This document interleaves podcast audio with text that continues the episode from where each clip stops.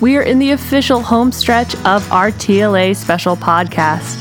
Hi, everyone. It's Megan from the BK Book Hall, and this is episode 14, part 7 of our TLA special podcast. That's right, the very last one. Yes, this is it, the last of our May special TLA podcast. I hope you have enjoyed each and every one of them. I enjoyed each and every interview.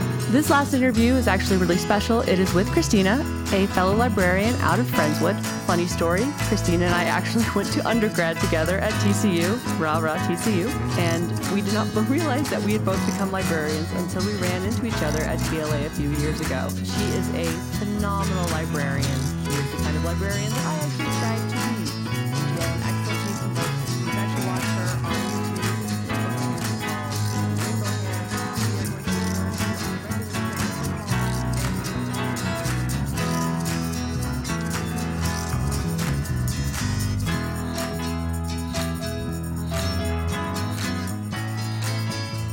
Hello again, BK. Megan here with Christina.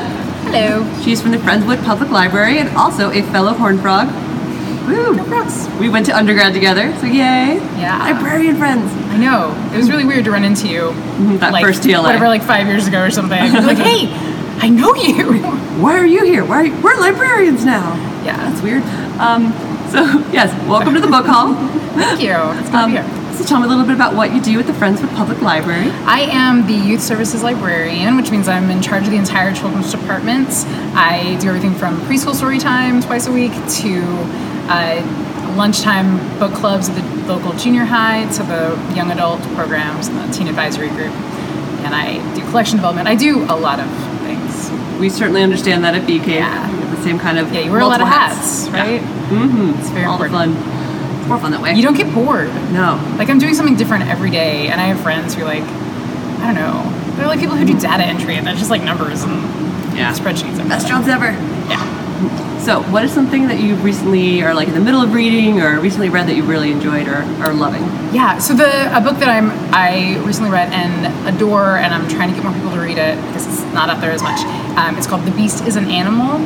It's by Peternelle Van Arsdale, which you should read for title of the book and the author's name alone. Because Peternelle is the most amazing name. Uh, it's a dark fairy tale that. So if you like. Um, yeah, if you like anything like kind of dark and mysterious, uh, you'll like this. It's about a girl, a young girl who uh, is suffering from insomnia. She she like sneaks out of her house in the middle of the night and she like goes walking around town. And these two strange women who are just covered in dirt and leaves walk by her in the middle of her village's like main street and they they don't do anything to her but she's like well that's weird and she goes out and she like falls asleep in a field somewhere when she goes back home in the morning all of the adults in her town have been killed. Uh, she walked by these soul eaters, and so all that's left are the children. And a neighboring village reluctantly takes in these uh, children.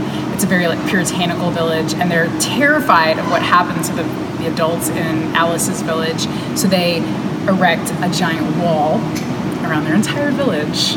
And Like one does. they, you know, uh, as you do when you're scared of outside influences. And um, it goes from there. Alice is afraid that there's something evil in her that stopped the soul eaters from eating her soul. And so she's got that inside of her. And all of the children from this original village are put in charge of guarding the wall at night.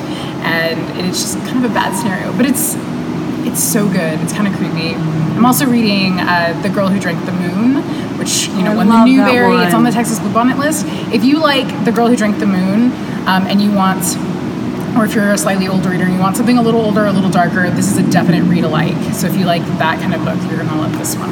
Yeah, I love that one. It's a gorgeous book, gorgeous cover. Both those books. Yeah. I, I've seen uh, Yeah. the Beast book, and The it's Beast is an Animal has like this really Yeah. creepy, like dark cover, and like the, there's like a tree in the front, but you look closer and it's not a tree. It's, Ah. yeah, it's good. Ugh. Love that. Okay, we'll move that to the top of my list.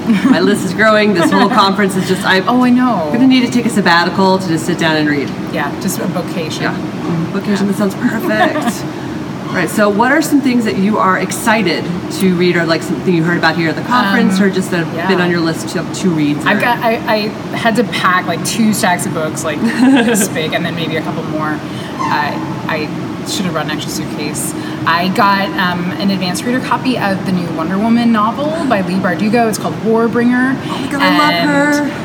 Um, I haven't actually read Leigh Bardugo, which is Oh, bad. I, okay. I read a lot, but I can't read everybody. Okay. I. Trust me, the Dregs books, you will love them. Okay. I've talked about the audio is also amazing. Is that the Six of Crows? The Six of Okay. Crows books and Crooked Kingdom. The audio for them is on Okay, point. good. Audiobooks are my Yes. they're my jam. If you're in the car or if you have chores to do or if you Mm-hmm. go on a run, audiobooks are your friend. So her books Okay. are excellent in audio.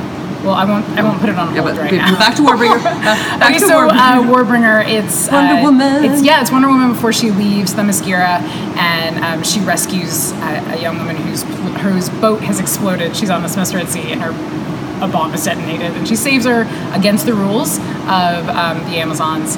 And it turns out she is a Warbringer, uh, and I guess a Warbringer is exactly what it sounds like uh, a, a being who brings war. And so they kind of defy everything and their friends. But I'm shipping it already. Yeah, I, back of the I got a copy of that as well, so we will have to discuss after we both read it because it looks so good. I love the author and I love Wonder Woman. No, I'm. Um, the other book that I got that I don't know if it's going to get as much uh, like buzz is called Maud, and it's a novelization of the life of L.M. Montgomery, who wrote the Anne of Green Gables series. It's from Penguin's uh, teen Canadian imprint, um, and I the author is Melanie J. Fishbane, and the cover is beautiful. and uh, if you've read the Anne of Green Gables novels, um, Anne is this really like imaginative, like very optimistic person, and she just kind of makes the best of, you know, kind of you know bad situations that she was put into and she gets into a lot of trouble but things always turn out right uh, L.M. Montgomery lived not she lived a life that was a little similar to anne of anne uh, whereas where she was not like with her birth parents just kind of shuttled around from home to home um, and she was really imaginative, but uh, things were a lot darker for her, and she uh, she dealt with depression and things like that. And so the book goes into more of that. And she also, I was talking to the the editor or the the person from Penguin, and apparently she went back once she started selling her Anne books and she got kind of famous. She went back and edited her own diaries and journals so that she could uh, portray herself the way that she wanted to in the media. So she kind of took out the like the worst things, or things she wasn't proud of. So a lot of Anne, uh, like Montgomery.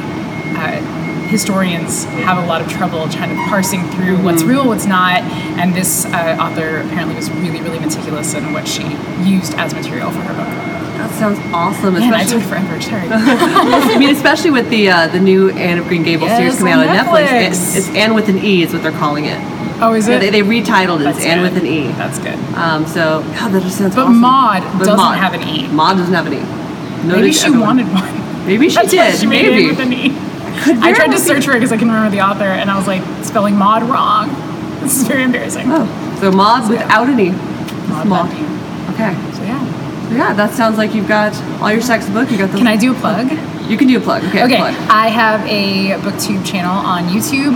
My channel name is Reading Rainbow Hair. Mm-hmm. Makes So, sense. I yeah. I, if you're on the listening to the podcast, she's got beautiful colored hair. It's Yes. some of the best hair here at TLA. Thank you. There were some other people with really cool hair too. Don't Your hair's pretty round. don't get it twisted. Um, yeah. So reading Rainbow Hair. Please Reading come, Rainbow Hair? Come watch my stuff. Yeah, so subscribe to us, subscribe to Reading Rainbow Hair. All the happy subscribes. Yay! All right. All right. Thank you very much. Okay. Happy book day, y'all. The BK Book Hall is part of the BK Public Library's podcast channel. It is produced and edited by Megan Fisher. Thanks to the Friends of the BK Public Library for the donation of our podcast equipment. For more information, go to www.bktexas.com. Please feel free to email us or leave any comments and suggestions below. We'd love to hear from you.